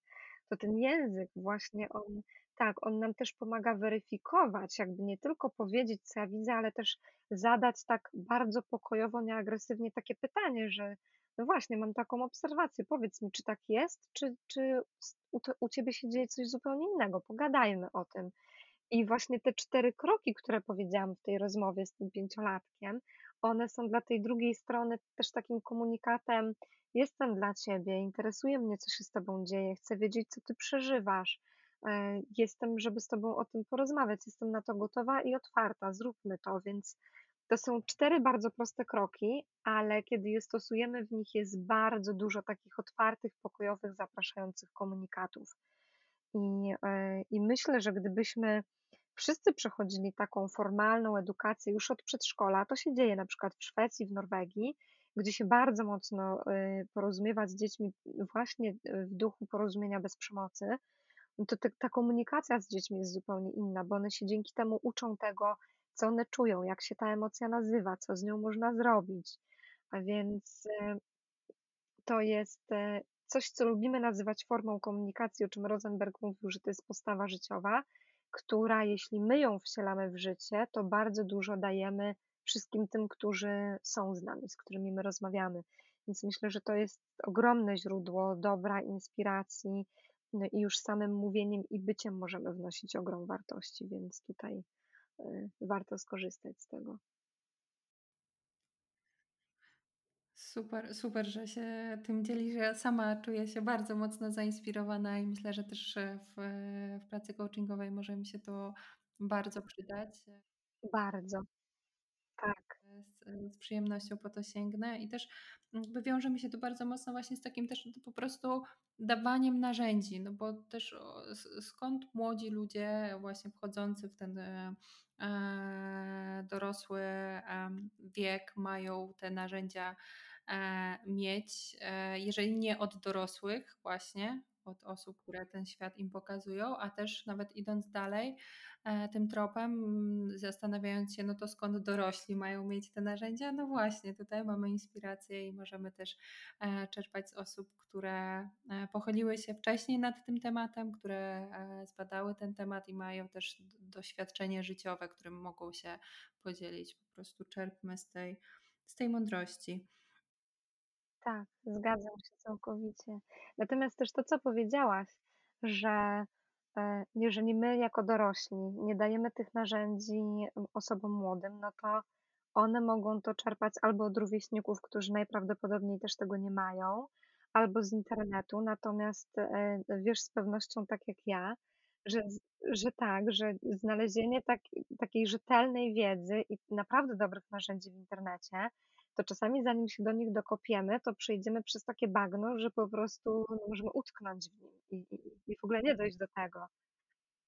Tak, i i bardzo często tak jest, że osoby, które do mnie trafiają do gabinetu, dorosłe, mówią mi na przykład, e, kiedy przechodzimy przez kontrakt, czyli taką umowę, e, słowną na samym początku, która mówi nam o zasadach pracy, o tym, co jest ważne, natomiast też ma pozwolić tym osobom nie tkwić w takiej, e, jakiejś, dwuznaczności, no właśnie ma nie pozwolić na to, żeby nie tkwić w dysonansie. Ja bardzo często mówię w kontrakcie, że w pracy ze mną, e, nie ma czegoś takiego jak głupie pytania, niewłaściwe albo pytania nie do zadania, co nie wiem, czy ty znasz ze szkoły, ale ja znam bardzo. Całe moje dzieciństwo, y, wszystkie szczeble edukacji, oprócz studiów, na szczęście, to były takie miejsca, gdzie wielokrotnie słyszałam, e, czy kiedy ja zadawałam pytanie, czy czy ktoś inny z klasy, że to jest głupie pytanie, powinnaś już to wiedzieć, e, to to co ty robisz, że ty jeszcze tego nie wiesz? Tak, dokładnie, czyli znowu wchodzimy w tą ocenę i i w ogóle takie ruganie.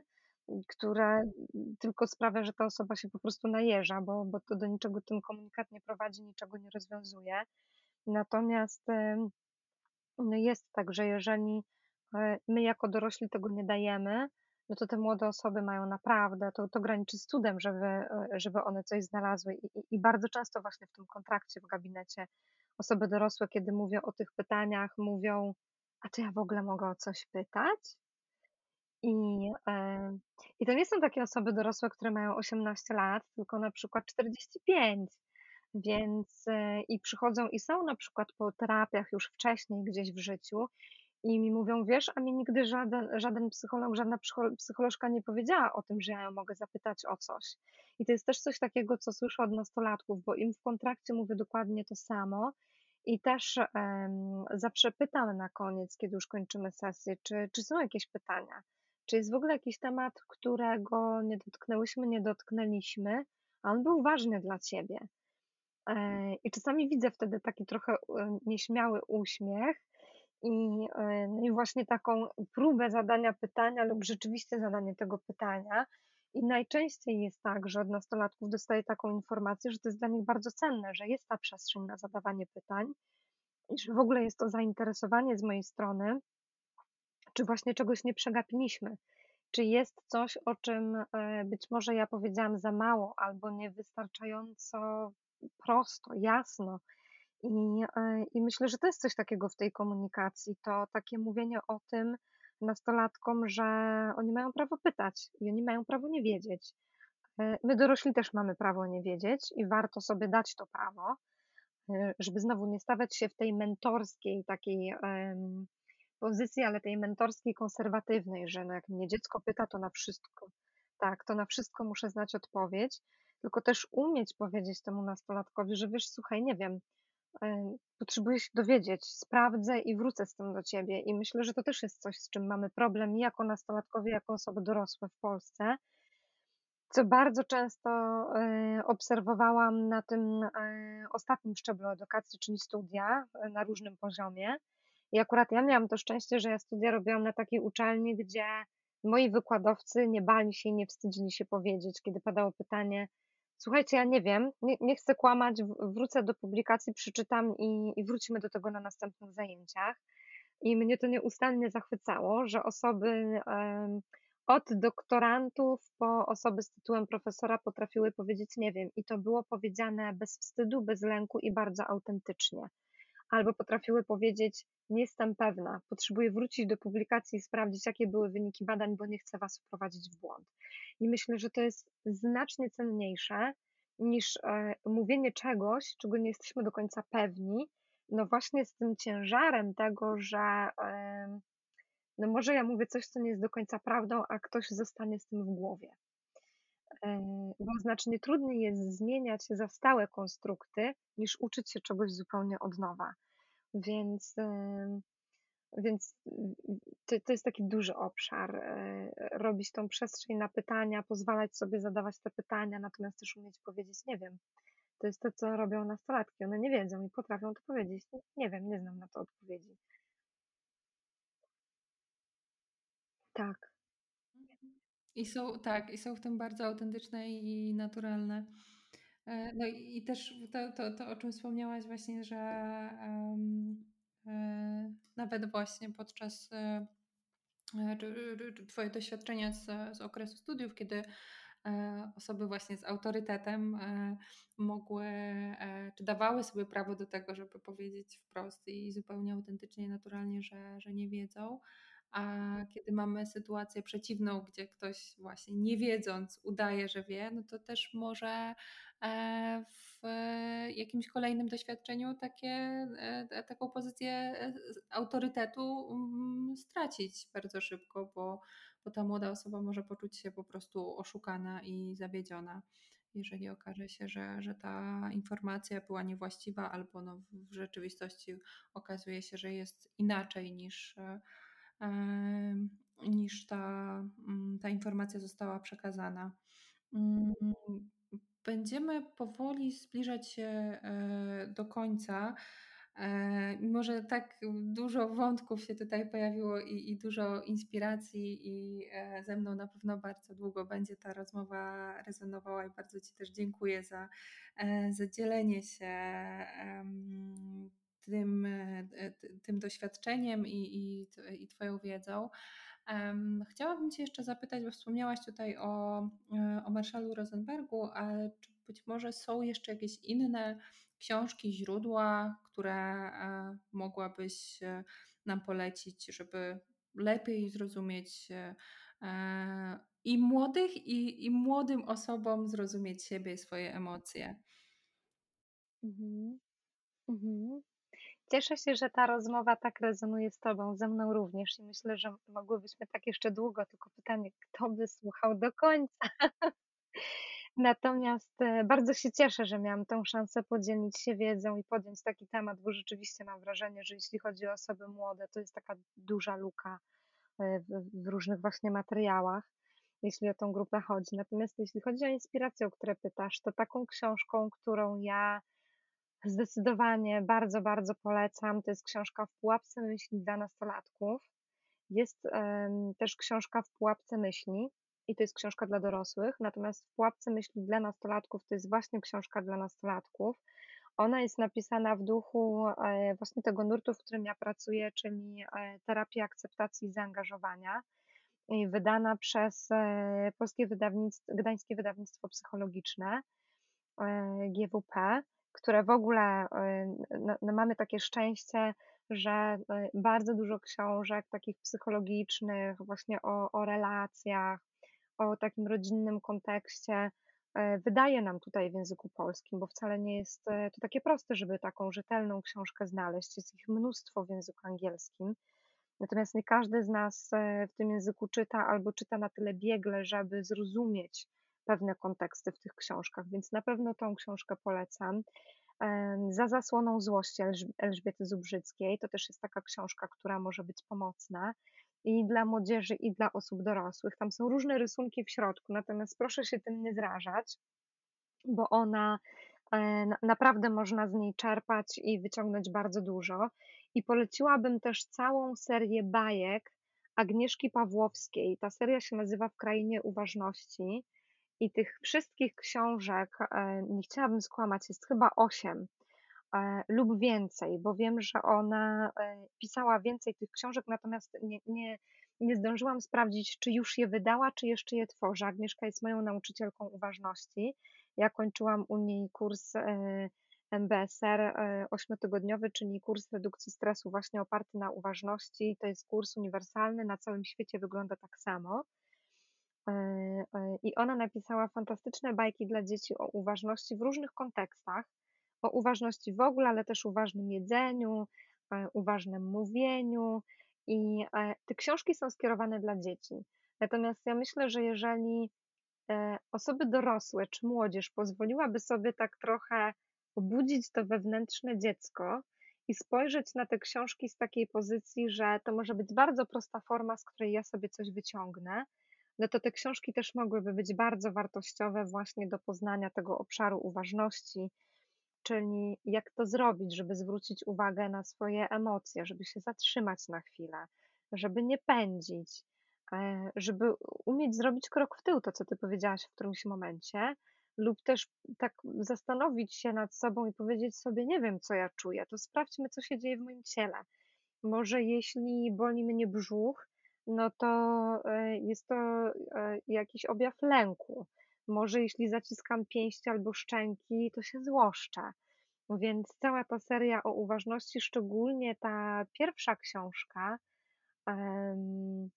wypadł mi teraz tytuł, natomiast podlinkuję to, bo ta, tam, tam tytuły są związane z imionami. Teraz nie chcę przekręcić, żeby właśnie nie wprowadzić naszych słuchaczy w błąd, żeby kupili niewłaściwą książkę albo wypożyczyli. Więc ja podlinkuję te książki z takim zaznaczeniem, o którą książka mi chodzi. Ona jest taka bardzo podstawowa, jeśli chodzi o uważność w ogólnym kontekście, czyli nie odnośnie jedzenia czy czegoś konkretnego, tylko tak w ogóle czym jest uważność, ona się bardzo mocno właśnie odnosi do emocji, czyli do tego, co w zasadzie codziennie nas dotyczy, więc ją bym polecała najbardziej, bo ona jest taka bardzo uniwersalna, więc myślę, że to są takie najbardziej wartościowe pozycje. No i jeszcze jest taka gra, która się nazywa gra na emocjach.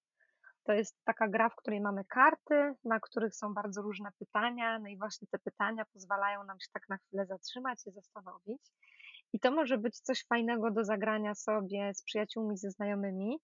I wtedy, kiedy mamy kilkanaście lat, ale kilkadziesiąt również. Natomiast to może być też bardzo fajna forma do takiej gry w rodzinie, do poznawania właśnie swoich rodziców, swoich dzieci, jakie to są osoby, jakie mają myśli, takiego zobaczenia, że czasami te nastolatki mogą być znacznie bardziej dojrzałe niż nam się wydaje, a czasami ci rodzice, oni mogą doświadczać dokładnie tego samego, czego doświadczają nastolatki. Też się mogą bać, też mogą nie wiedzieć, też mogą się stresować.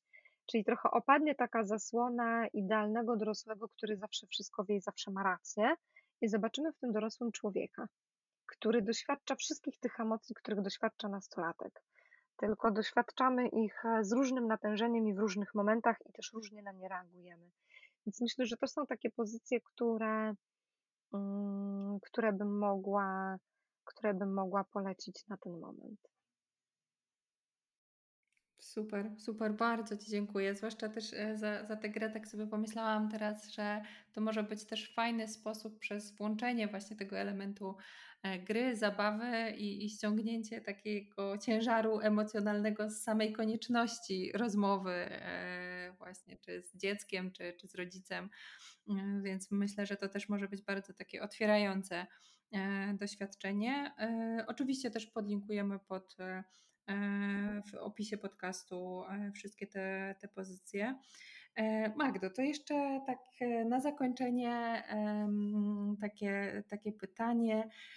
Czy jest jakaś osoba, czy ktoś, kto szczególnie Cię inspiruje do, do takiego właśnie zaangażowanego działania i pracy z młodymi ludźmi? Mhm.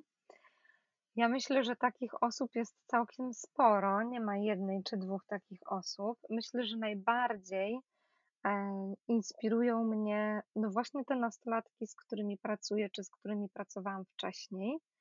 E, to, to jest taka grupa, od której ja się bardzo dużo uczę, od której bardzo dużo czerpię. E, I każdy nastolatek, każde dziecko, z którym pra- pracowałam, to jest taki mój mentor, mentorka, właśnie to, o to, o czym mówiłyśmy wcześniej. Więc myślę, że ta grupa sama w sobie, ona jest dla mnie szalenie inspirująca i ciągle jest we mnie taka chęć, ciekawość poznawania jej.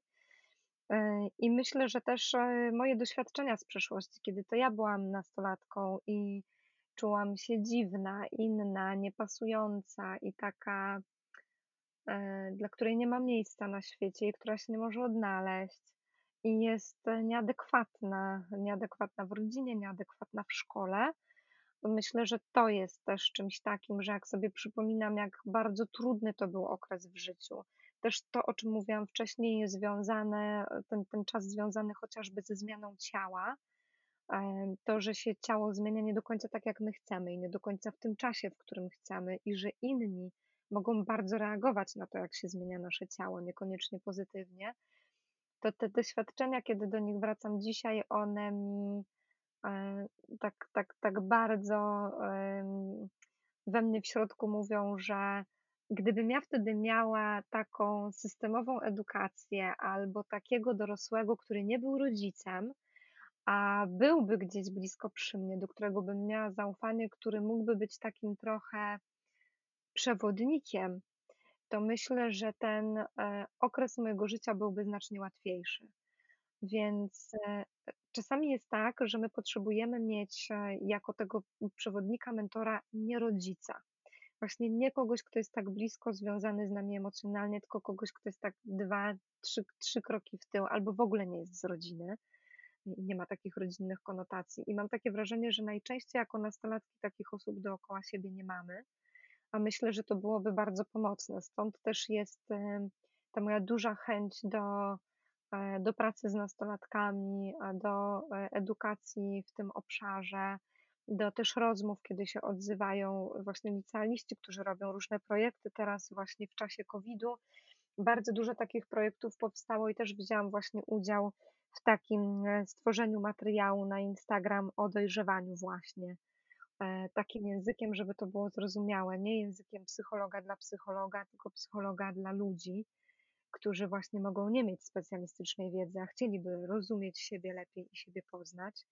Więc bardzo jestem na takie, na takie formy gdzieś współpracy i dzielenia się wiedzą też otwarta, bo mam wrażenie, że to jest taka grupa bardzo zaniedbana. My trochę tych nastolatków traktujemy jako jeszcze dzieci, no bo nie mają dowodu osobistego, ale oczekujemy często od nich tak dużo, jakby to były osoby, które już mają przynajmniej 30 lat.